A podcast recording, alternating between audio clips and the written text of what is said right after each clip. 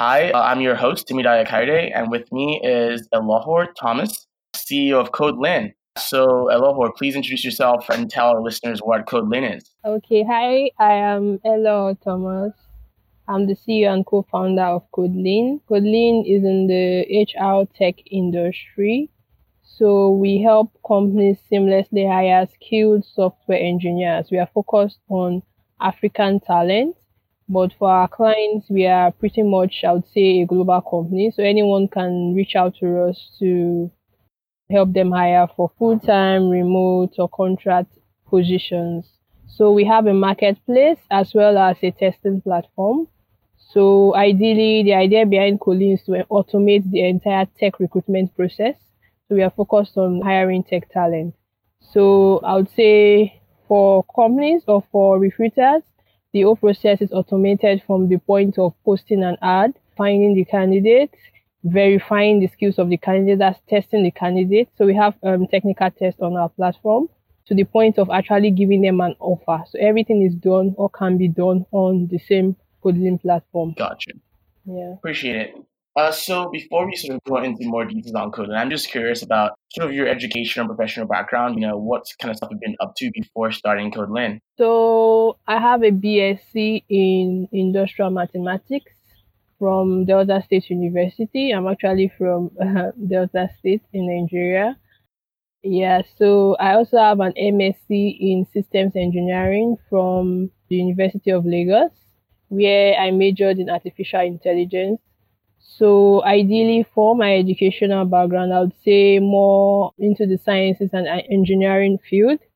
Then uh, professionally, I would say the most prominent work experiences I've had is in the space of education. So I've lectured before in a polytechnic. Then I say education, sales and tech. So I worked with Jumia for a little over two years where I was a sales consultant. And then I went fully into the tech space where I worked with a startup for a while. Then I went into, no, I went into training, teaching people how to code. So I was working with this company that was helping train people on software development. Then after which I worked for a startup for a bit. Then I decided, okay, I wanted to start my own thing. So I decided to start CodeLin. Nice. And I, I'm curious. So you mentioned that you were doing some sort of uh, you were doing some training. Um, I'm curious about how that sort of journey of coaching, training, to, to transition into building at CodeLin. So ideally, I coming from an engineering background, I was familiar with coding in a way, but I wouldn't say I, I was really interested, but I hadn't gone deeply into it. So when after my masters was when I really went into that space. So I started studying on my own.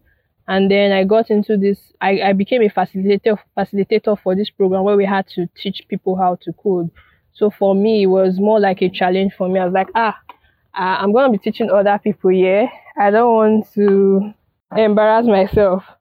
It was like I had sleepless night trying to learn the things I was going to take them. And it wasn't like major stuff. It was mostly HTML, CSS, and JavaScript, Node.js, and the likes. But I just didn't want to, like, would say, fall my hand, right?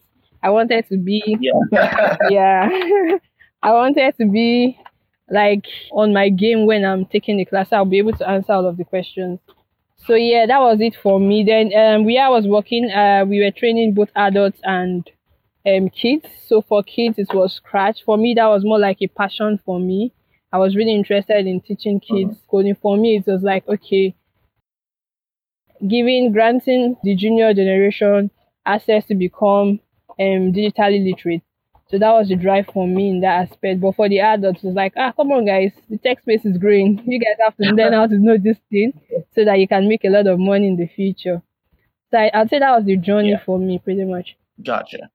And t- tell me about tell us about who else is on your team. Who else is building this product with you? Okay, so for CodeLin, there we are four co-founders. There's myself from Nigeria. It's pretty much a Pan-African team. There's myself from Nigeria. Mhm. There's um Unduta Dennis is from Kenya. There's Felicia Unwaluma, she's from Kenya. Then there's Dexter Watara, is from Ivory Coast. So three countries represented. four engineers. We are all engineers. We have a background in engineering and like yeah. super cool and super smart people, fun to work with. Yeah. So they have made this journey like pretty, pretty interesting for me. That's great. And I, am curious, how do you how do you meet people who sound so great? okay, so four of us, uh, it's two female. It's like fifty percent female founded team, right? So myself and Felicia were female, Dexter and Dennis male. So we met at the Meltwater Entrepreneurship School of Technology. Just a bit about the school is an accelerator program that runs for one year and brings entrepreneurs from across um, in our time it was five African countries, but currently it's across 14 African countries. So ours was I think a class of 58. So it was pretty a, a pretty much exciting one year where we were taught business, communication, and technology. And then you have to work on capstone projects where you come up with an idea, you pitch the idea until the final stage where you get to pitch for investment. That's the core of the program. So ideally, for MEST, you have to form a team within the MEST program. So that was when my team and my uh, myself and my team came together. We had common interest, and it was really something. Being engineers, we had been we could empathize with both our users, which are the software engineers themselves, and also the recruiters, those who want to hire software engineers. So it made sense for us, and they were pretty much cool people in terms of soft skills to work with. Nice. Um, so shifting things of gears a little bit, I'm curious about how the market demand for developers has evolved since you started exploring the space, right? Because I mean, mm. Africa right now is going through a huge revolution where the everyone's sort of understands of tech skills. I'm of curious how sort of that that supply and demand of is growing for you since you started. Okay, so um, I'd say all thanks to the giant Andela, they kind of yeah exposed this market to the world. I would say, even though um their focus for clients was the US, but they kind of made it uh-huh. um obvious that there's talent in Africa to both the US market, um, European market, and all other um, countries that are already tech savvy. And still, they helped with the process of boarding new talents in the space. Although I know Lambda School came in like officially recently, but and we have had software engineers before Andela and the likes. But thanks to them, I would say the exposure is more evident and gotten a lot of interest in this market since Andela came, since Andela, Andela started. So I would say the demand is increasing rapidly. Trust me, it's really increasing, especially in three major countries. Or is it four? Yeah, three, but okay, let's just say four. Of course, countries where Andela is represented, mostly Nigeria, Kenya, and um, Uganda. But South Africa, there's been talent there before. So I would say the exposure has uh-huh. really um, affected Nigeria and Kenya to be specific. And yes, it's growing, the demand is growing. The zeal to learn how to code is also growing from Africa itself. I think people are beginning to see the value and being that businesses are more and more businesses are are desiring to go online much more than just social media and Instagram and the likes, but having owning a website, right? So yes, it's it's really growing. Gotcha. And so it's interesting you mentioned um, Andela because I mean the they, they, they had like a big announcement They're talking about how they were letting go of having 400 plus junior developers and we're looking for like 700 senior level talent within the next years. I'm, I'm curious about how, how this how this will, will affect, if at all, um, what you're building at CodeLin, whether positively or negatively. Okay, so um, I think for me, the news was, I would say, maybe a happy, sad news because looking at it from the yeah the software engineer point of view I, have I've worked as a software engineer before. I know if someone should just tell me like you're losing your job in the next five days i would feel really sad right? But still andela is up to make mm. this um to up, up to make money right? It's a business right so from the yeah. business side as CodeLin i'm super excited because that what that means for us is that there's a rich pool of talent out there that have been trained by andela so to say and they are available to be placed on jobs So I would say one of the primary um, concern that people in this or clients or yeah people that operate in this field have been concerned about is okay if Andela is taking all the talents, if all the talent here in Africa they are working for European companies, who is going to build local products for us? But as much as the mm-hmm. countries outside of Africa are offering much more money or in terms of salary to these software engineers, I would say because of that, a lot of our talents are looking at international opportunities.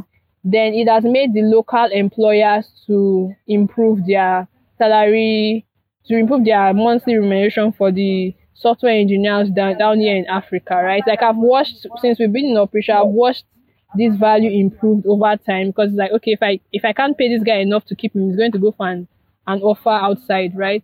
So I think they should not be worried. The junior engineers right. should not be worried because there are jobs available locally. Over the past four years, jobs have grown in the tech space locally here, and there are companies that are willing to pay them maybe not as much as the international firm, but much more. But maybe on the average, if something okay that they will be they will be able to live on, and still they'll gather a lot of experience working with um, these com- companies locally.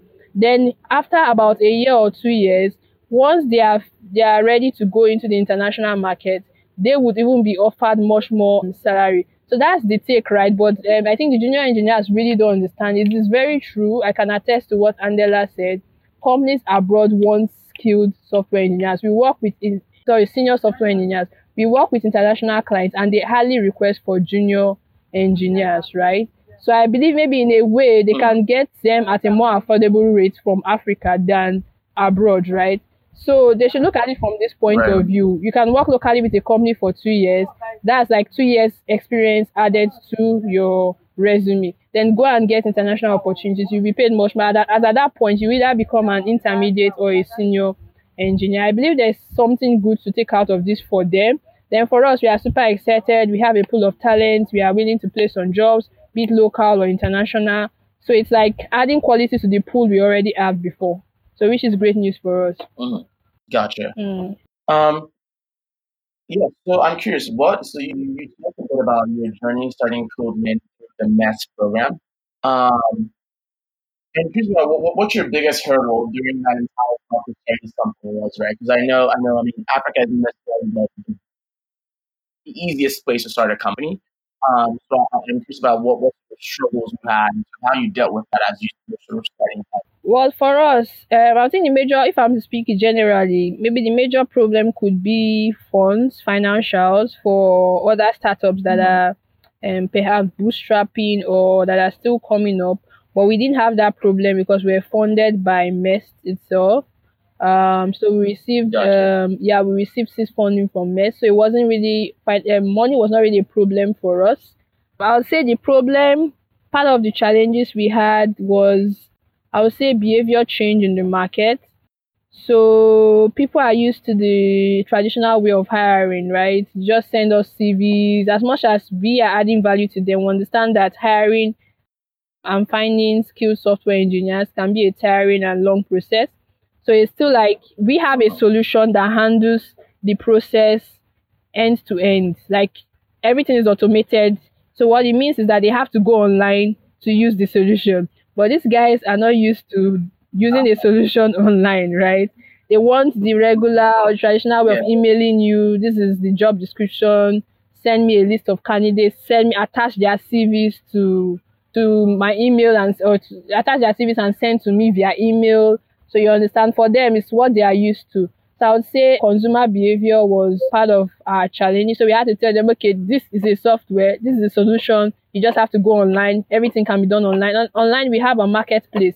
You can easily go. We have verified candidates. You can easily go there, pick a candidate, pay, and that's it. So that's why we have it. Our tagline says your ideal dev is just a click away. So what that means is if you know as a recruiter, you know what you are looking for, you go there, you know that these are the skills I, I want to hire in a person, you pick the person and you pay for it. So in as little as five minutes, if you know what you're looking for, the skills you're looking for, you can hire a dev, right? So because these devs are right. there, they are there, they've been vetted, they are available, and they are ready to be placed on jobs. So I would say number one was customer behavior. Then yeah, our process of ideation was pretty much I would say rough. because we we are mostly engineers. I would say in the team it's just about two of us that have a business background. So bringing, merging or marrying both together, technical, the technical expertise and the business side of things, how to make money out of what we are doing. It took us a while to come up with a great business model that we felt, okay, this is the time for us to, or we are ready to push this business model. So I say p- period of ideation and um, verifying product market fit, fit took a while for us, but we got there eventually. Then say the third thing would be maybe team management because for me, as the CEO, I'm the one that leads the team, and it is not a team of Nigerians, it's a team of Kenyans and someone from Ivory Coast. So we had cultural differences to deal with. We had so many other things to deal with. So I had to understand each of them and ensure that we are all working together. And it can be tough that way, especially when you guys are coding together, right? So the funny thing is, the guy from Ivory Coast, he he was new to English. I think he had just been learning English. He learned English in the MEST program. Oh wow! So imagine, can imagine there was this communication um gap too, you know. But yeah, that was I think that was yeah. part of our challenge. But we scaled through that already. It's been a very interesting um, period for us. We've gotten to learn from each other. We've learned what each person can tolerate. So now we can deal um, with each other in a better way. Yeah. Mm-hmm. Yeah, so, so you mentioned all these uh, sort of struggles that you guys had, and I'm curious about when, when did you know that? You know, besides all these hurdles, besides all these sort of sort of issues that you're dealing with within your team, when did you know that would, would have a really big impact on on, on Africa and, and its development? Oh, okay, so I would say for me personally, no, no, generally for the team, right? We just sat down. Mhm. Initially, we said, okay, um, it'd be nice to help software engineers get access to mentors, you know, kind of like what I would say, um, what's the name of this guys? There's a company that does it abroad. But we went to the market, we spoke to them, we were in Ghana. So the company actually started in Ghana. Or the ideation, MEST is in Ghana, so the ideation period was in Ghana, right? So we went there, we went to University of Ghana, we spoke to around, or we interacted with over 50 students. Then it was like, okay, fine. Are these students going to, do they have the spending power to pay for the solution we want to build? And the answer was no. So we're like, okay, no, we are not building a a non-profit organization, right? We need to make money. Which approach can we go around this, right? Such that we can make money from it. Then we kind of sat down and viewed our own personal experiences. So me, I've worked as a software engineer before. I know the challenges that um, I encountered while I think most of us the challenges we encountered while trying to find a job. I have also worked as a recruiter before, right? So I know a recruiter in the tech space because where I was working before, I was the only software engineer, and I had to hire a senior software engineer, so someone senior to me, right, that has more skills than me, and it was very challenging. Trust me. So we kind of sat down together, like, okay, fine, let's come up with this, and we discussed. We're like, okay, fine, we are working on we are working on coding. Let's make it easy for companies to find software engineers, and also easy for um, tech talent, software engineers, and graphic designers to find their dream jobs. So for us, we could empathize more with the software engineers because we are software engineers, but the money part, of course, we are solving a problem for the companies. So the companies are the ones paying us. Our solution is completely free for the software engineers. So ideally, we had to have the software engineers on the platform before we can go to the companies and say, okay, we have talent available. So once we launched our beta, it was like really incredible. We had lots of sign up. We're like, mm, okay, maybe we're actually into something cool. So I would say that was part of the first steps that convinced us that yeah, there's there's really a market for this, and um, we're gonna create real impact. Another thing still was like for the engineers we have helped placed on jobs. There's been super, they've been super excited. They give us testimonials, and we feel like okay, much more than the business part of things, we are actually helping reduce the rate of unemployment of tech talents in Africa. So that is also an impact that we see as a company. Um, yeah. So, so I'm curious. Tell me about what your uh, what's your long term vision for this company? You know, what what, you, what really do you guys want to do in like five, ten years? So I would say, so in how was it? I think was it yeah last year I built a solution called Memoria. It was me and a friend. So the idea behind it was to help. Okay, before I speak about that, um, as a company together, I would say our long-term vision, the idea behind while we are why we are doing all of this, is to become the global go-to marketplace for finding verified African um, tech talent. So we know the issue is not just finding this talent. The issue is finding skilled talent. So there could be a pool of talent, but how many of them are skilled to actually um, deliver on the job? So part of our solution um, for the software engineers is for them to be able to build projects on our platform. So we have our own ID, we have um, projects that they can work on. So we are trying to help them build their portfolio of projects because we are realize speaking to recruiters so far and what they are mostly interested in is okay, I want to employ someone that can start working immediately. The learning they, they, they really don't have so much time for an engineer to learn on the job. So they want to know can this individual actually build projects and they want to see the past projects that they have built. That's why they mostly ask for GitHub repos and stuff like that. So now we are bringing those projects to our platform. We are giving them the chance, the software engineers, the chance to build projects and showcase to the world that, okay, I'm a software engineer. These are the projects I have done. So it's as easy as a company or a recruiter just coming to a candidate's profile and they see the projects that they have done. They see where they have worked and they're like, okay, fine. I think this candidate will be ideal for the position I want. So two things, right? To become the global go-to marketplace for finding African tech talent and secondly to grant exposure or and visibility to software engineers so that they can showcase their skills to the world. Gotcha. And I think you, you so so you were mentioning about uh, starting something with a friend, which I think is a great segue into the next question. Um, I mean, you sound like this one is something like you're passionate about. But I'm just curious, what, if, if at all, what, what company would you have founded if you hadn't found a company? Oh, ah, tough choice. Uh, so I'm a fan of doing something in my space, like something that I have a good understanding of. I wouldn't go into running a startup that is in the health sector because that's not my, I don't have so much experience in that sector. So that's why I stayed in my lane, so to say. Um, I think I will do something in relation to my work experience because I've worked in place everywhere I've worked it's been a sector that I've been interested in. Maybe something around education, something not sales, mostly education or tech. It has to be within the tech space space too. So the company I mentioned or the platform I mentioned, which I built, is called Memoria. I think maybe that that was probably gonna be my second choice.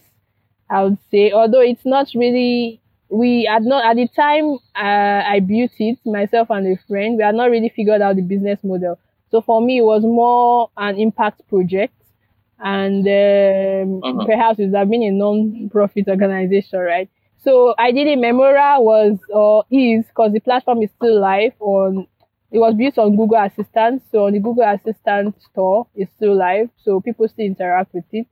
So it's a we call it um, we help kids learn anything or learn their school subjects using gamified quiz right so remember i mentioned i had taught before especially teaching yeah. kids coding it's been super exciting for, for them when i was teaching them coding using scratch because it's, it's kind of like a game you're just it's a, it's a drag and drop platform so they're dragging and they're dropping things and they're hearing sounds and it's interesting. So they the kids I used to choose, they used to be very excited to come to class, right?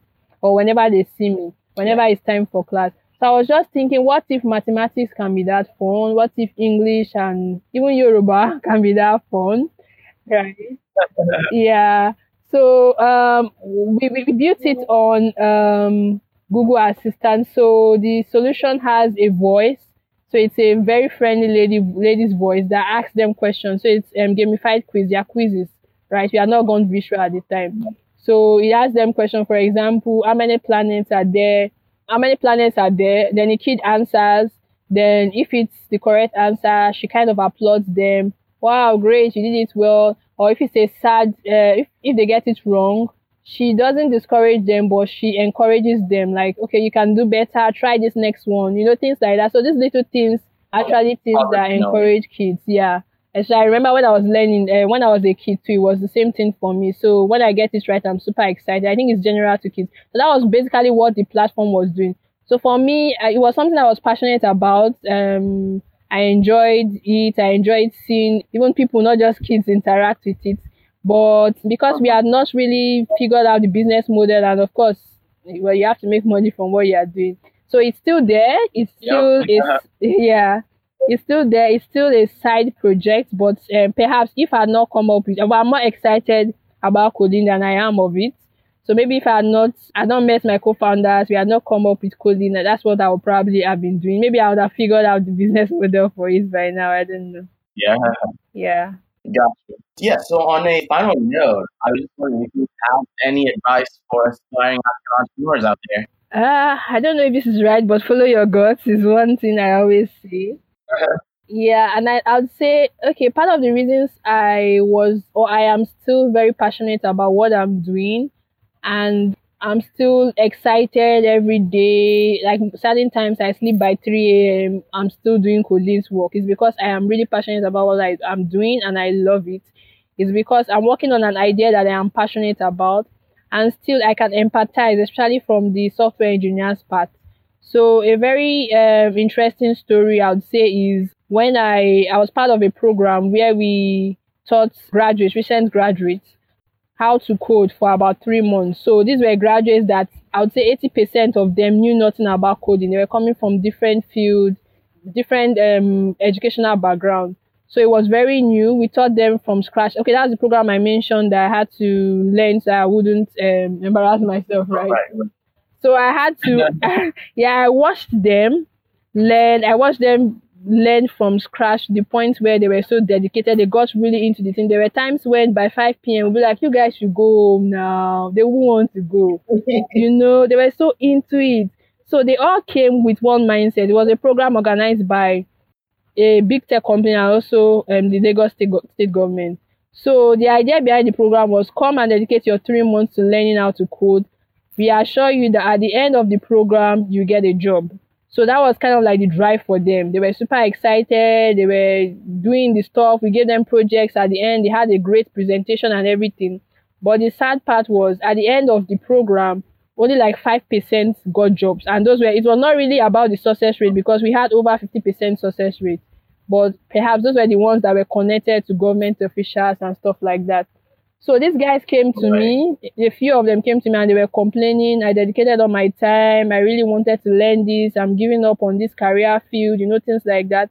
And I felt really bad because for me, as much as it wasn't really me in the situation, but I was watching them, right? I saw the excitement in their faces when they, they, they were able to fix a bug. I saw the sorrow in their face when they were working on one particular solution for like two days and it wasn't working.